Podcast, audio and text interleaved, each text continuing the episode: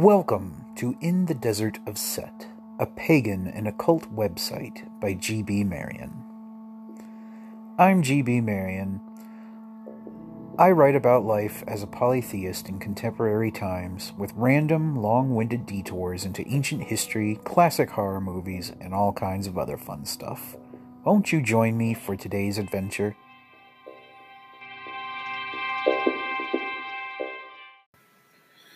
If you'd like to read a free electronic print copy of the following recording, please visit desertofset.com. Set, Horus, and the Law of Thelema.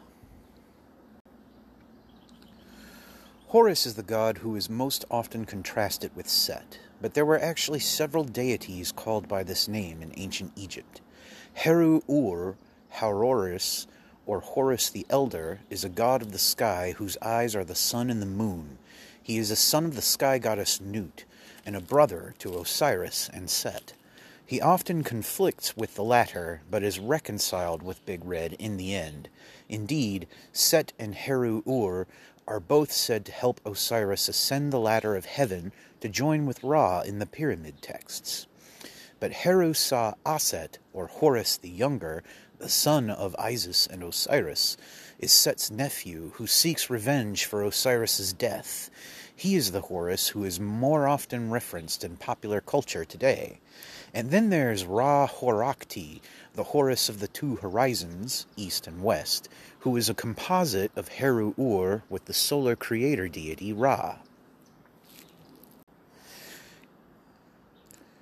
Each of the various Horuses is firmly linked with falcons, solar imagery, and the pharaohs, who were considered to be incarnations of the god, regardless of which Horus was being worshipped at the time. Each Horus also had a rocky relationship with Set and is said to either castrate him or amputate his foreleg after Set blinds them in one eye.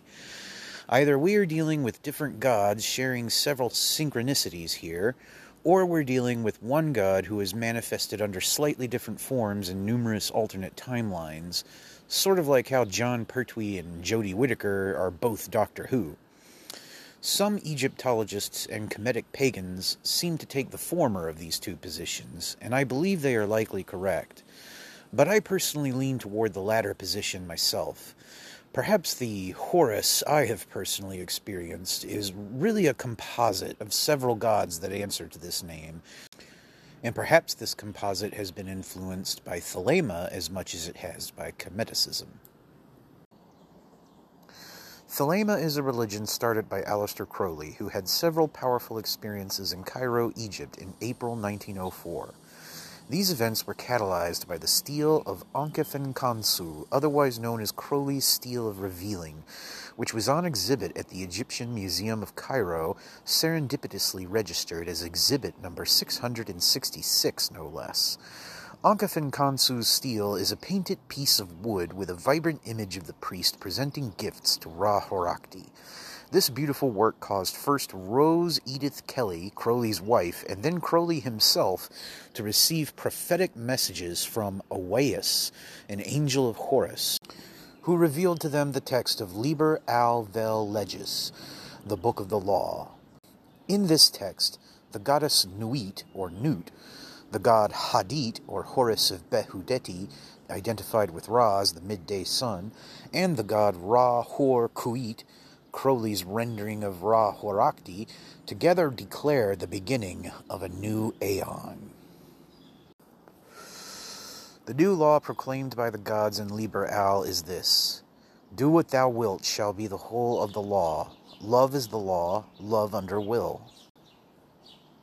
People often assume this statement justifies doing whatever one likes, regardless of consequence. But I read it to mean something more like the highest priority in life is to find your true destiny and follow it. To truly love yourself, and not in a narcissistic sense, is the highest law. Thelemites believe every man, woman, and child is a star, and that the way to worship Horus in his new aeon is to bring out that glowing hot ball of light inside your soul and let it shine for all to see. Separating our fleeting day to day desires from our everlasting true wills can take years of reflection, and the rituals Crowley devised for Thelema are meant to facilitate this process of discretion in a powerful way. There are some big problems with all of this, the most obvious being that Aleister Crowley was an abusive, racist, misogynist prick. He endangered many people's lives, especially at his infamous Abbey of Thelema in Sicily, where he and his followers lived in unsanitary conditions, leading to at least one death, and during his ill fated 1902 expedition of Mount Everest with Oscar Eckenstein. For a guy who liked preaching about the absolute divinity and autonomy of self, Crowley sure was an authoritarian bully. He even enjoyed being called the Great Beast 666 and the wickedest man in the world. He considered himself to be the spirit of Therion incarnate. And given that Therion is the archetypal evil ruler who brings ruin to his own people, I think Crowley did a pretty good job of emulating that presence. Why in Nuit's starry bosom would Horus, or any convergence of Horuses, choose such a horrible role model to herald the dawn of his, or their, new aeon? I think the secret to this may lie in how the concept of Thelema resembles the Egyptian principle of Ma'at. Written in hieroglyphs as an ostrich feather, Ma'at is both a goddess and an action. As a deity, she sets the order of the seasons, the movements of the stars, and the times of birth and death for all creatures. As an action, Ma'at is doing whatever is right, whatever is just, whatever is well balanced. To uphold Ma'at in all of one's affairs is to procure Ma'at and good fortune for oneself, both in this world and the next. A person's fate in the afterlife depended on how much Ma'at was in their heart, shown as a weighing of the heart against an ostrich feather, with the idea being that your heart must weigh the same as Ma'at. This concept is tied to both one's personal destiny and what people call the Golden Rule. And I think the same is equally true of Thelema. Thelema teaches we can live harmoniously by following our true higher wills, since no true will can supposedly cross any other in the grand scheme of things. Crowley totally sucked at exemplifying this, but it does echo the idea of doing right by yourself and others so we can all enjoy a good life and afterlife. While the Egyptians had the pharaohs to dispense ma'at throughout the two lands for them, the Horus or Horuses in Liber Al seem or seems to charge every single individual with the task of dispensing Ma'at everywhere. You might say Horus or Hadit or Ra-Hoor-Khuit effectively democratizes the role of Pharaoh for everyone so that everyone can recognize themselves as a royal demigod in their own right. I think the gods wanted everyone to see just how bad things can get if we let our individualized pharaonic power go straight to our heads. Like the heretic king Akhenaten, who put his obsession with one particular god, the Aten or sun disk, over his duty to defend all his people and their gods. Crowley prioritized his own ego over being a good role model for the Aeon. This cost him dearly in the long run. But it's almost like he did all the wrong things, so we can know what not to do by his example without having to learn it the hard way. Crowley's ideas have influenced not only Thelemites, but also quite a few pagans, Kabbalists, Satanists, chaos magicians, and rock musicians, including the Beatles, David Bowie, Black Sabbath, Led Zeppelin, and many others. It seems to me that Horus, or some version thereof, truly did work through Crowley somehow, for the man certainly made a difference, despite all his faults.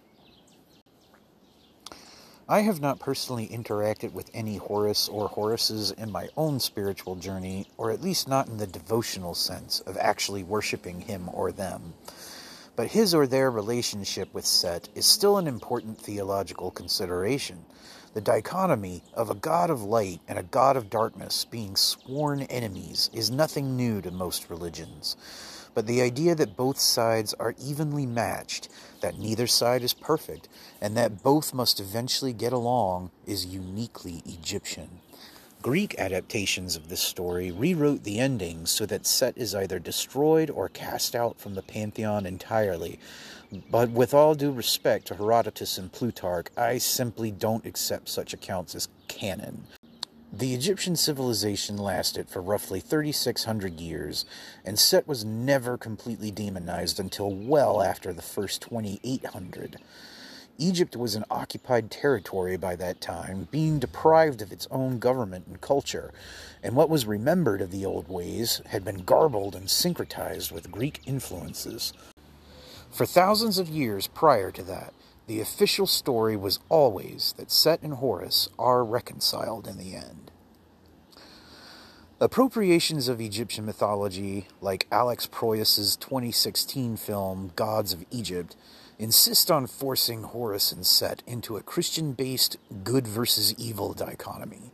But this runs contrary to the source material.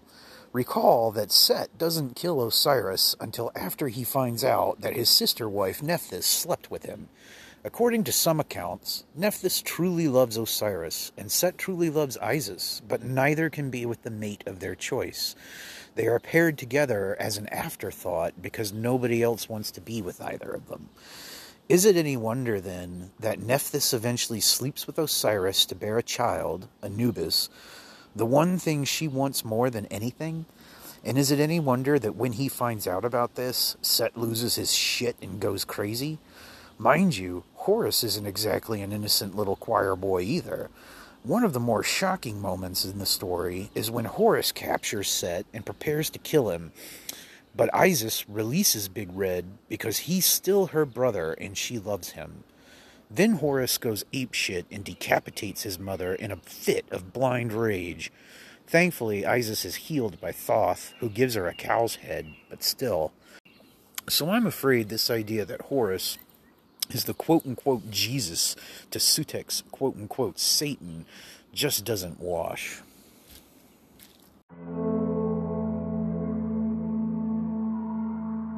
Thank you so much for listening. If you enjoyed this sermon and you'd like to read some more, please check out desertofset.com. I hope you have a wonderful day. Set bless.